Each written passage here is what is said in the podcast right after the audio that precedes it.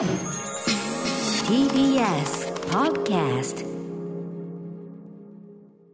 時刻は7時47分 TBS ラジオキーステーションにお送りしているアフターシックスジャンクションはい、えー、私パーソナリティのライムスター歌丸です。そして、月曜パートナー TBS アナウンサー熊崎和人ですここからは新概念提唱型投稿コーナはい、えー、ということで月曜日はこんなコーナーをお送りしております。題して、イキリ限度、あ、やっちゃった。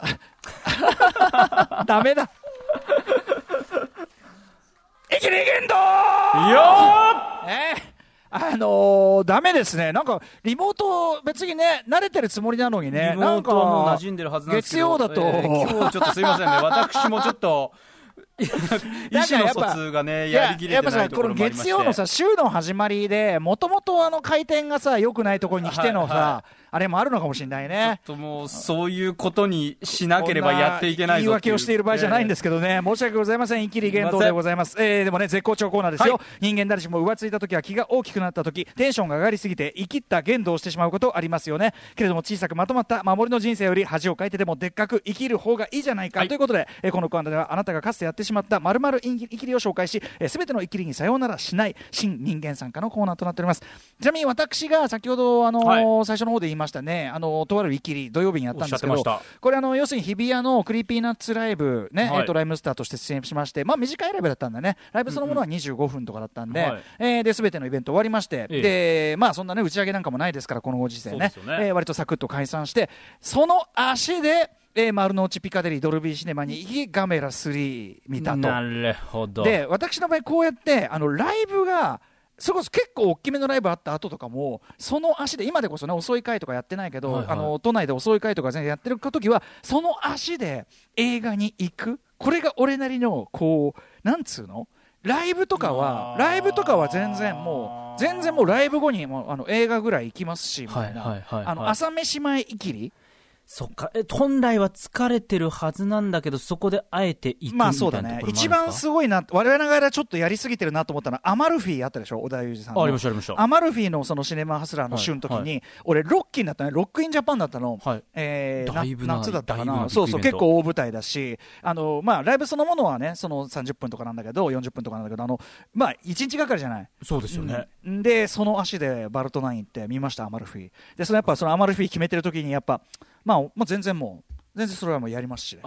全然もう。なんか他の他の人とちょっと差つけてるぜ俺みたいなそういうところもあるんですか、俺は余裕で張る感っていうか、うん。いいですね。一日に複数のそのあの二足のわらじを履くことなどいや。何とも思っていないみたいな。お手本ですね歌丸さんそれ。そそれを別に誰にも見見られてないのに俺いきりですよね。えそれ別に誰かに言うわけでもないんですよね？まあ今言いましたけどね。まあまあそうですけど、ええ。ベースはそんなにそうです。だからガメラ3いきりはまああのマネージャーの幼いさんぐらいですよ。もう俺ちょっとこのま このままちょっとガメラ行っちゃおうと思うんで。幼いさんどういう反応するんですか、ああ、ありっすね。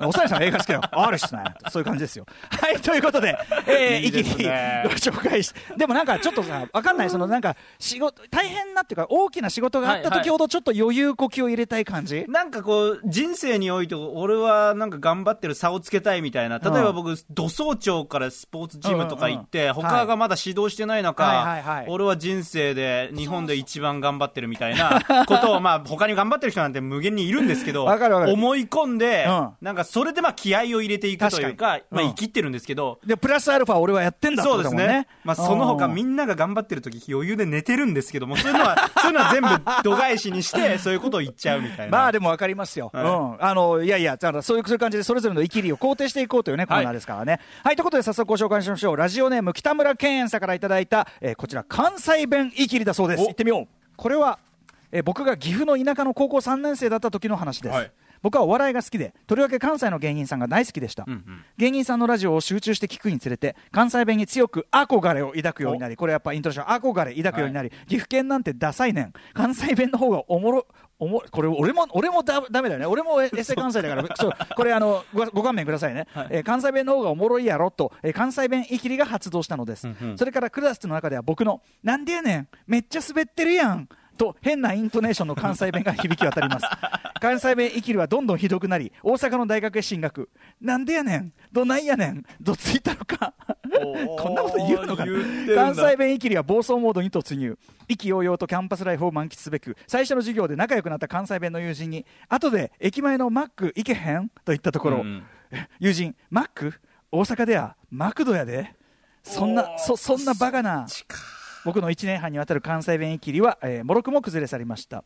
大学に進学した頃県民賞がやっていればネイバーまとめがあればそんなボンミスしなかったのに と思いましたが今では大阪生活が16年目にならおすっかり関西弁を喋れるようになりました。関西まずさまずさそのさこれあし明日のね、植木さんの前で行ったりしたら、い、よいよこれ帰ってくるんだけど、ぐいぐい、こあの解像度高すぎ新作がね、要はその関西弁ってさ、うん。雑すぎるでしょ、いくらなんでも、その、ね関西ってあなた、そのまあ、関西って広いですかそうらね。大阪もある、京都もある、神戸もあるとか、はいはい。でいろいろある中で、しかも大阪の中でも、その土地土地の雰囲気で違ったりあるわけじゃない。よね。うん。なんかほら、明石家さんまさんのあれは奈良のあれだからとかさ、やっぱ大阪のタクシーのうんちゃんがものすごい言ってくるからさ、あれはね、大阪の人じゃ君ってそうこと言ったりするわけ。で、あそういうもんですかなんつって、そうだから、あのーなんていうの門外漢が足を踏み入れちゃいけない、もう最たる。そうですね。門外漢だからこそ関西弁でこれ一つにくくっちゃってますけど中の人からするともっともっと細かい分別もあるし。にもかかわらず、私はそのやっぱり関西これあの、北村健さんの気持ち、すごい、というか、多くの方がこれ分かると思うけど、やっぱ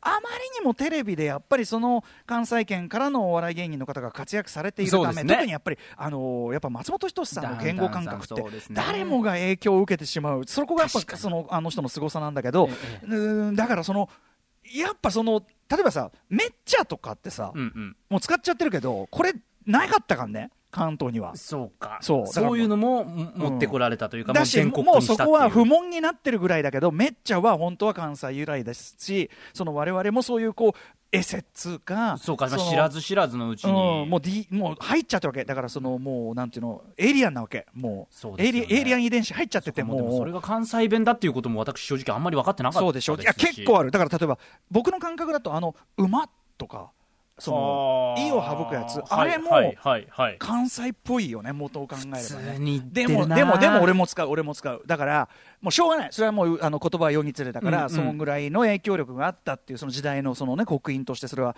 あるもんだけど、はい。だからね、これはね、誰も北村健さんのことは笑えないんですよ。そうです本当に。ねこれは。大なり小なり皆さんにあるっていうこともね言えるかもしれないですね、まあ、言っちゃえばこれはイキリ言動だけど、同時にそのあの解像度高杉健作というね、はいあ高杉新作、高杉新作という、はい、あちらの特集にも関わること、僕はやっぱぜひ、あの方言高杉新作はね、いずれ次回やるときはね、例えばあのある作品見てて、よくあの、えーあのこの番組のアドバイザー、瀬野さんがね、はい。瀬野正夫さんが、やっぱりすごくうるさいのよ、あの人が、もう聞いて、見てらんなかったね、なんか言って。ああ、うんうんそういうことなんだ。ああ、そうですか、つって、ね。ああ、そうですか、つって。へえ、さあ、そう、た そうですね、なんつって。だから、お互い様だからさ、そうですよねうんそういうのをね、ちょっとやっていくといいかもしれません。はい気持ちわかりますよ、北村健さん。そ,、ねして今ではね、もう見事にこうネイティブばりに操るようになってる。16年もしもしくは、やっぱりりその、なんか北村健さんの関西弁だけちょっときつめみたいなことあるのかもしれないですね。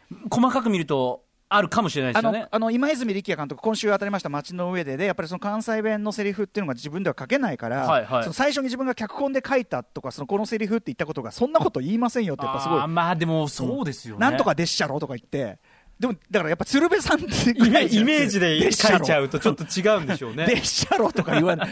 ね、でもそんなわかんないから。わかんないですこっちは。わかんないです。ねみたいな。面白いですよね、こういうのもね。面白いですね。こういうすれ違いも含めて面白いと思います。はい。ということで、このイキリ言動では皆様からのイキリ告白をお待ちしています。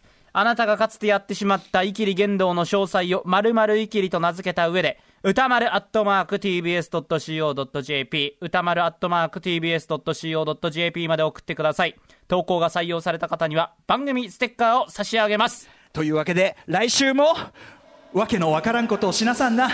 以上、イキリ言動のコーナーでした。After Six Junction.